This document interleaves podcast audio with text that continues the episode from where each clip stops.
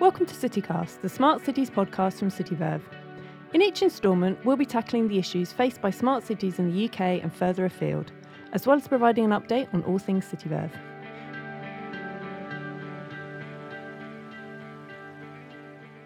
Hello, my name is Vicky de Blasi. This month I'm joined in the studio by David Petch, a writer and filmmaker who over the years has worked with the likes of Amnesty International, Save the Children, and the BBC to tell stories the world over. We'll be talking about the exciting film that he's making about Manchester and its rich history of innovation. David, welcome. Thanks, Vicky. Great to be here. We'll also hear later about a new walking tour of Manchester that's been developed as part of the CityVerve project as well as finding out what went on at the three day Everything is Connected conference. David, perhaps uh, to get started, you can tell us a little bit about uh, what connection, if any, you had with Manchester and how the process of making this film has started to change your relationship with the city. Mm. I guess I've always been aware of Manchester as a, a, sort of cool cultural city, sort of like the music and art scene and film. Mm. It's always been on my radar in that sense. But I guess actually kind of going up there a lot more. I've been up there in the past, but going up there a lot more recently since I've been making this and kind of meeting people. I've met a lot of interesting uh, music producer, for example, who um, has introduced me to the music scene. A lot of people think of Manchester as, you know, you think of Oasis or Joy Division or that, but obviously the modern, the scene at the moment is still massive. There's mm. artists like I Am DDB and um, Three Wise Men who are just making like incredible music. So yeah, it's really it's been an eye-opening experience. And so this is now probably a good time uh, to ask you a little bit about the film that you are actually making for us at CityVerve. So the film is about Manchester being this city of innovation. That it's um, it's a city of world firsts, and I wasn't aware of a lot of this before I started making it, but. Manchester had the first public library, for example. Um, mm-hmm. They're responsible for the, the first contraceptive pill, uh, first water public waterway, uh, tra- uh, train service. And I think one kind of like common thread running through a lot of these things that a lot of these world firsts actually had quite like a social application that they were things that were helping yeah. the city, such as a library, so which was um, you know getting involved. And I think CityVerve is, I guess, it's a natural extension of that. Yeah, absolutely, and, and and you're right, and that's kind of really how we've always viewed CityVerve is is kind of setting out and creating the next set of firsts for Manchester, building on that kind of great heritage of innovation and invention. Um, one of the things you kind of touched on a bit there, David, was around capturing that kind of that the essence or the spirit of the city, um, and yeah, how have you approached that in terms of thinking about creating this film and, and trying to capture something that, that is very authentic and, and you know doesn't necessarily reflect the the stereotypes that people might have of Manchester, but really captures that true spirit as it exists today? I think um, the authenticity is essential to this film's success, and I think it's one of the great things about Manchester is it's a very diverse city. It's people from all over the world, and I think that's a one of its core strengths, and that's yeah. kind of what makes it the city it is.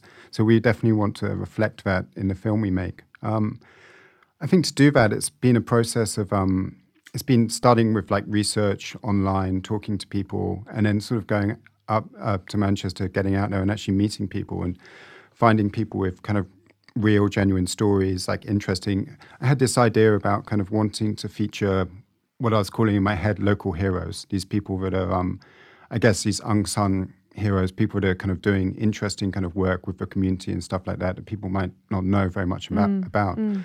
We found a, uh, a guy in Moss Side at the fire station there who started a he started a boxing gym for the local community. Okay. He's a really interesting character, and he's he's basically working with um, I guess a lot of teenage people with kind of like problems and kind of like from disadvantaged backgrounds and getting them into boxing and channeling their energies into positive things.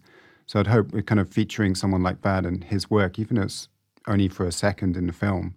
There's actually a kind of like a, there's a massive backstory to to tell yeah. about him, and I, I think the same with um, I was up there last week. I met uh, Carmel Dickinson, who's part of University of Manchester, working with CityVerve, and she was great. She showed us around. We met um, we met interesting people doing great work at universities, such as a group of um, research students who have been 3D printing uh, bionic limbs, oh, wow. and it, which is great. Which is something that's kind of it's not the first time that's been done, but what they've managed to succeed in doing is an amazing price point that they can print these things for the same price as like a kettle or a toaster. Wow. So it actually makes that kind of technology of prosthetics something that's always been very expensive and makes it affordable and means you know you can kind of farm that out to the rest of the world and places where you know they might not have the economy to support that. So yeah. it's actually it's been a yeah, it's just been a very eye-opening, great experience already before we've actually filmed anything. Yeah, and yeah. I mean, even just those two examples mm. you've given there are you know, very, very different in terms of yeah. the types of people, the type of work they're doing, mm. and I think that for me is what really makes Manchester great. That you have, as you said, that real kind of diversity and those real examples constantly of people kind of coming together, working together, creating something really yeah, great. Absolutely. Um, so it sounds like you've got some fantastically interesting people that you are going to be filming. What kind of locations are you going to be shooting in? So again, it's I think for me it was the locations are kind of led by the people we meet. So I mm. kind of I didn't want this to feel like a kind of tourist board film or kind of a picture postcard version of yeah. Manchester. I didn't, you know, there are kind of beautiful, you know, old buildings and kind of very kind of iconic kind of monuments and things, but I felt it's actually in my head, it was better to kind of get into kind of spaces where you might not normally um, see in a film. And for me, that was more interesting. So yeah, inside this this gym, for example, um, inside the kind of labs with the university, uh, just I guess yeah, spaces that are often kind of private spaces that you know the general public might not necessarily get to see. Yeah. And I also wanted to shoot inside people's homes, so we're kind of you know meeting like young families or people like that and just actually getting in there, kind of meeting to them, talking to them about what the city means to them. And then, yeah. Yeah. yeah, no, absolutely. It sounds fantastic. Um, and in terms of your kind of personal hopes for the film, do you have in your mind, you know, you obviously have a very clear view in terms of the the kind of the spirit and the essence of the film that you want to create. Do you have very clear hopes in terms of what you hope the film will achieve? It's been interesting meeting people up in Manchester and talking about this and talking about it people in across the country. And it's, it's something people are genuinely excited about the possibility of this, but also something that people don't often know a lot about. And in some ways, when you first start talking about smart cities or the Internet of Things, and you, they can sound like quite abstract concepts that don't mm. necessarily have anything to do with us as people. Yeah. We can be like, well, I don't know how that's going to actually affect me. And I think what's interesting and what the film hopefully will be able to provide were like, oh, actually, this is this is about me. It's about you know my life, how I interact with the city, and about improving you know services and and things that I I use. So hopefully that will yeah, absolutely, and, and and that echoes a lot of the conversations that we've had here on this podcast about how do you turn a smart city from something that sounds really good in theory to something that actually mm. makes sense to the people that, that live there. And I think it, for me, it almost feels feels like that film will do that. Plus, being a kind of I suppose a love letter to Manchester and everything yeah. that is and everything that it could be, which um, is is pretty special. Um, so, David, I um, have been lucky enough to see a lot of the films that you've created um, previously. So, um, I'm aware of some of the experience that you're bringing in here. But um, for our listeners, perhaps you could kind of explain how some of the experiences from other films you've worked on are going to play into this project. Um, particularly, I'm thinking about some of the work that you've done with non actors before, for example. Okay. Yeah, interesting. I guess it's it's it's definitely it's it's an interesting term, and I use it myself, actor and non-actor. But I guess obviously the commonality is that they're both they're all people. people. So yeah. it's like you can say that yeah, non-actors. You still use a lot of the same skills talking to them. I guess it's um one project I did last year, which was in Mexico, which was interesting. That I kind of I worked with a a group. I guess you'd call them an indigenous um, group of people in the north of Mexico called uh, Huichol, and they um, I wanted to film some of their rituals, but I also wanted to um, implant kind of fictionalized kind of narrative scenes within those. Mm-hmm. So I allowed, I sort of spent time with them, talking to them, and kind of, I guess, kind of winning their trust and understanding what they wanted to get out of the process, and then we kind of set it up as a documentary. They performed the rituals, I inserted actors, and then kind of found moments where I could kind of, I guess, alter things and kind of change things to to tell the story that we we were trying to tell. So I think in a kind of it's a very kind of bizarre kind of parallel in a way, like a kind of tribe in Mexico against a kind of techno smart city in Manchester. But I think there's lots for me there's lots of parallels in the actual how I'd approach it. So, yeah, yeah, absolutely, absolutely. And I think one of the things that I really love about your work is that real kind of sensitivity, I suppose, into that authenticity and about mm. wanting to, you know, tell the story that you have in mind, but do it in a way that, that makes sense given where you are and the people you're working with. And I think that really came through in, in that the Mexico cool, films you. you. mentioned. So uh, no pressure, but we have high hopes for this one. so one question that we like to ask all our guests is what they do if they were given a blank canvas to design their own smart city. What are the kind of key things that you'd absolutely have to have in there? I mean, I guess kind of growing up watching stuff like Back to the Future, I always kind of dreamt of um, cities with flying cars and those sort of things, which I guess. Sure. But I mean, I don't know. I guess maybe sort of more seriously, I think a smart city should probably be a city that kind of functions for everybody in that city. And maybe what's great about technology is the way that it can help solve problems. So maybe looking at things like um, housing problems, housing crisis, mm. homelessness. It'd mm. be great if uh, I guess in my eyes, a smart city probably should be able to solve that. We shouldn't have to have people living on the streets. Um, yeah, uh, stuff like with food waste. I, I, was thinking the other day actually that a, a smart city is there's so much wasted food through restaurants and supermarkets and shops, and maybe there's a way with technology can help us kind of you know pinpoint where that kind of food is, where it's being wasted, and where it could actually be used or function. So yeah, yeah stuff I, like that. I think maybe. it's a great idea, and yeah. I know that um, a lot of the supermarkets are now starting to take a much mm. more proactive stance like that. And I think you're right; it will be really interesting to look at how technology could kind of solve some of the, those issues that we sort of are encountering up and down the country. Yeah. Definitely. Thank you. Cool.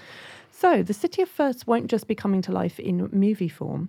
We've also been working on a brand new walking tour with Sparta Digital and the Buzzin app, which will take people on the journey through the past, present, and future of Manchester's pioneering spirit.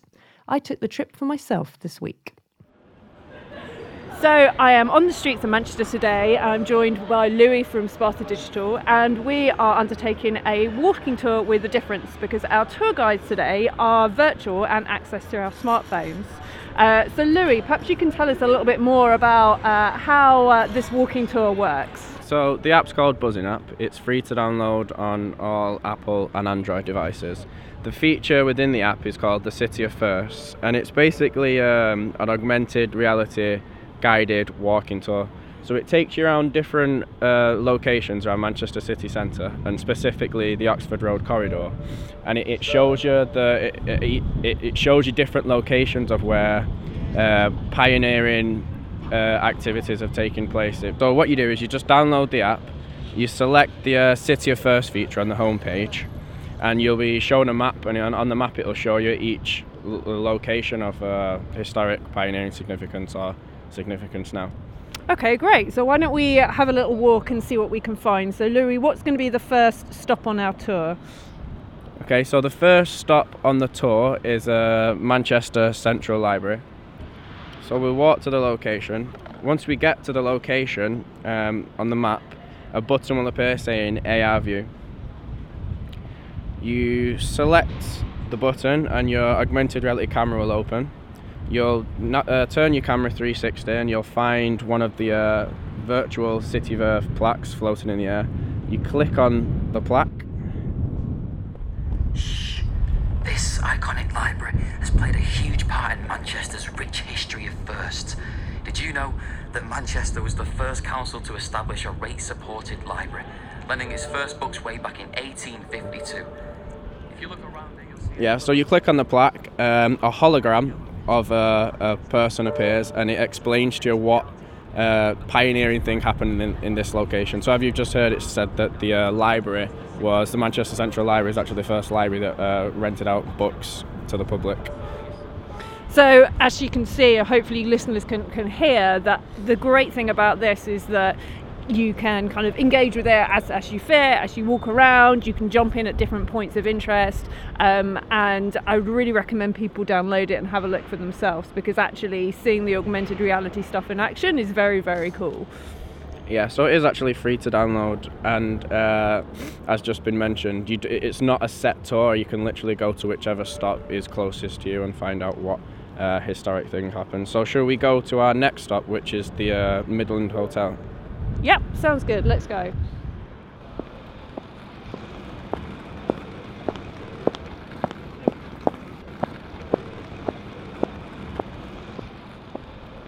Okay, so we've just walked across the road from the library to the Midland Hotel, and I think, Louis, we've got another story to hear here.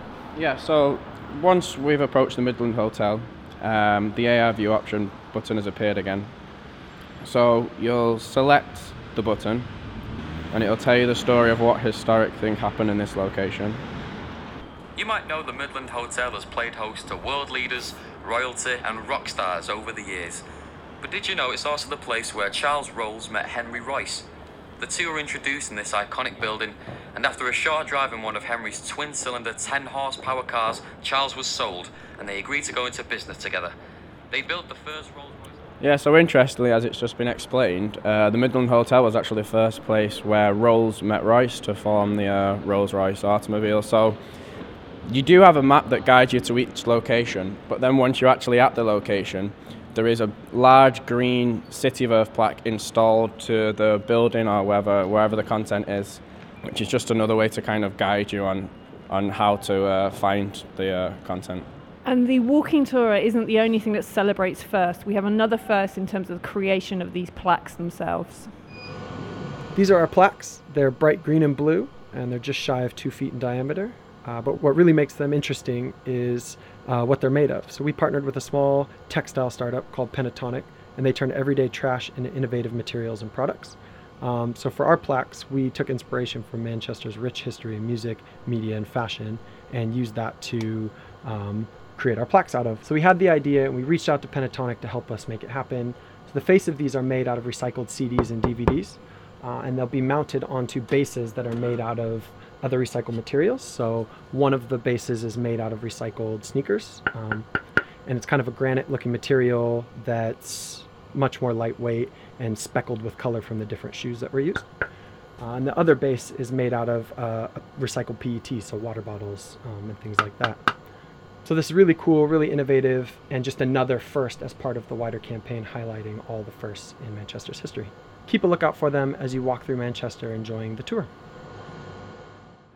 So, Louis, how many points of interest are there on the walking tour? So in total, there are 13 different points of interest on the walking tour. The majority of them are located on the Oxford Road corridor.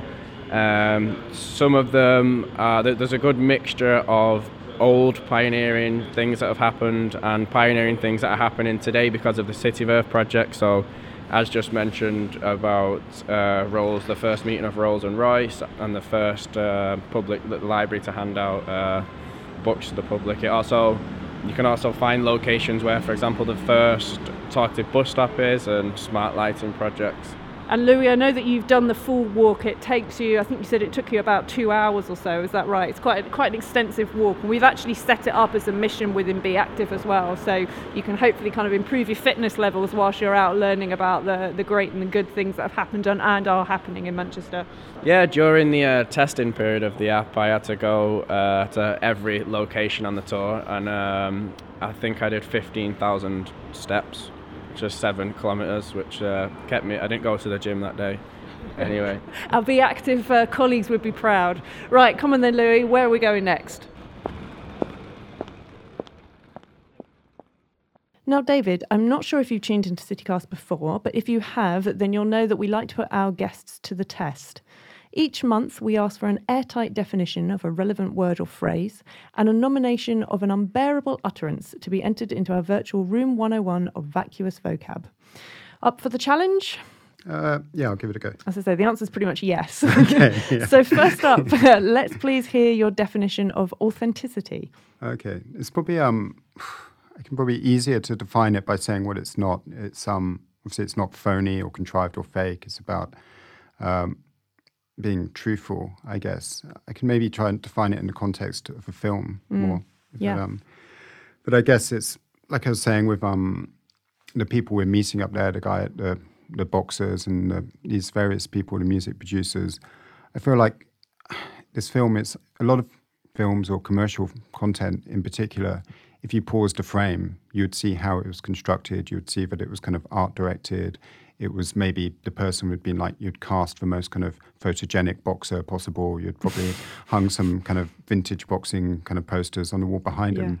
But I feel with this film, it'd be nice to think that anytime you kind of paused and, you know, whether it's a 60 second, 90 second film, you could pause it anywhere and it would actually be a genuine, truthful story where you, which you could tell. So I guess that would make it authentic to me. Yeah, no, it's a brilliant definition. Thank you, David. Um, and I'm imagining that you won't struggle for a submission for our Room 101. Uh, people rarely do. We've had some uh, quite controversial suggestions, so looking forward to hearing your uh, entry for this. Um, okay, it's probably not the most original thing, but I think maybe I'm lazy, but I'm going to say the same word again authenticity. but um, potentially for different reasons. And also, I think maybe it's overused, but I probably overuse it myself. But also, it's, um, I don't know, sometimes if you need to kind of keep on saying that something's authentic, it probably isn't. yes, very good point. Very good point. Thank you. Now, this is the point at which we usually put one of our consortium members up against the clock for our Meet the Partners challenge. But we're going to do things a little differently this month, as in March we had more than 300 people from across the world come to meet our partners in person. The three day event was called Everything is Connected, and Future Everything's Famata Conta was there doing a fabulous job making sure the whole show ran smoothly. I'm Famata Conte, I'm the Programme Manager at Future Everything, and I'm part of our um, contribution to CityVerve. And I'm here, it's Wednesday afternoon, I'm sitting in the Bright Building, and we're in day two of um, Everything is Connected, which is a three day programme, which we're calling a Conference-as-Lab, which is basically showcasing lots of things Manchester's doing around smart cities and Internet of Things yesterday, Tuesday, was Smart Impact, and that was showcasing um, some of the outcomes of this European Union funded project that Manchester's been involved in. Now, Smart Impact is really looking at the non tech side of smart cities, so what things that local authorities need to do around procurement and finance and governance that will actually, I think, help smart cities things happen um, much more effectively. Um, and today, Wednesday, is Smart City Live. So that's showcasing outcomes and demonstrating technologies that have been developed in CityVerve and also Triangulum, which is another smart city project that Manchester's, Manchester's involved in it's really great. We've got um, four strands of workshops taking place across the day, um, looking at health and well-being, community engagement, transportation, and then energy and data. We've also got some walking tours, so taking delegates out of the building so they can experience using some of the apps and visiting the energy centre that um, is at the Manchester Metropolitan University. And then alongside all of that, we've also got a tech showcase that's happening in the main auditorium um, and that's really exciting because it's a chance for people to really get their hands on um, some of the technologies that have been developed in CityVerve. So there's a VR bike that everyone's having a really good go on. Um, I had a go yesterday evening and it was actually a little bit disconcerting because I cycle every day and suddenly it was really weird to be sitting on something that was static but moving. Um, and then also you can find out things about what's happening in the energy and environment strand from Spiker and asset mapping. Um, yeah, so it's been a really fun day, really laid back and also really engaging because you look around and you can see lots of people having conversations with different people, lots of really good networking going on. Um, yeah, so Smart City Live is being a really fun day and I'm really enjoying it. I'm also really looking forward to the panel discussion that's happening later on this evening. Hi, I'm Mark Duncan from Manchester City Council, leading for the City Council on CityVerve and also the Triangulum project, both of which we're showcasing here today at the Bright Building great opportunity for us with events like this to showcase the work that we're doing with our partners, such as the partners on CityVerve, to showcase the use cases that we're developing, the innovative approaches we have around mobility, health and social care, energy and environment. A really great opportunity with these types of networks and these events to showcase what we're doing in partnership with the other European cities, um, getting an international dimension, getting input from them, as well as being able to showcase what we're doing to them in return. And this evening, we're going to be launching Future Sessions, which is a new style of event from Future Everything. So previously, we've done sort of three, four day festivals, but this time it's kind of condensed into one day. But we always like to start things with a launch party, so that's taking place at the Whitworth Gallery this evening. Um, so we're going to be launching Super Gestures, which is the second City CityVerve Art Commission, and then having some electronic music and audiovisual um, performances, which look really exciting. They're being curated um, by a really great producer from Manchester. And then tomorrow is going to be Future Sessions, which has the intriguing title of Trusted Invisible Agents. And that's the culmination of Everything is Connected. So, this three day program exploring smart cities and Internet of Things from lots of different angles. So, tomorrow is really about um, a sort of critical and artistic and, uh, dare I say, intellectual kind of examination of the Internet of Things. Like, who are these invisible agents? Why should we trust them? What happens when AI runs systems for us? How do we build that trust into, into systems? So, there's going to be talks from artists, some in conversations, some keynotes from the main stage, some hands on workshops where people can build their own uh, Internet of Things system or build their own energy system. Um, and I think it'll be a really cracking finish to Everything is Connected, the three days that we've been delivering in the Bright Building. And that, I'm afraid, is all we have time for this month. I hope you've all found it as entertaining as insightful as I have. A huge thanks to my guest, David Petch. David, where can people go to find out more about your work? I guess um, you can Google me on the internet, and um, I have a website, davidpetch.com, or I work for a company, the Sweet Shop, so you can look. There's lots of interesting work they do there. So yeah, Brilliant, thank you. And good luck with all the filming. cool. Thank you. You can download and subscribe to this podcast via iTunes and Acast, and listen again on the CityVerve Mixcloud and SoundCloud pages. A quick Google search will get you there. We're always looking out for suggestions of topics to cover, so if you have a burning question you'd like answered on a future podcast, then do get in touch over on Twitter using the at CityVerve handle. Until next time, stay smart.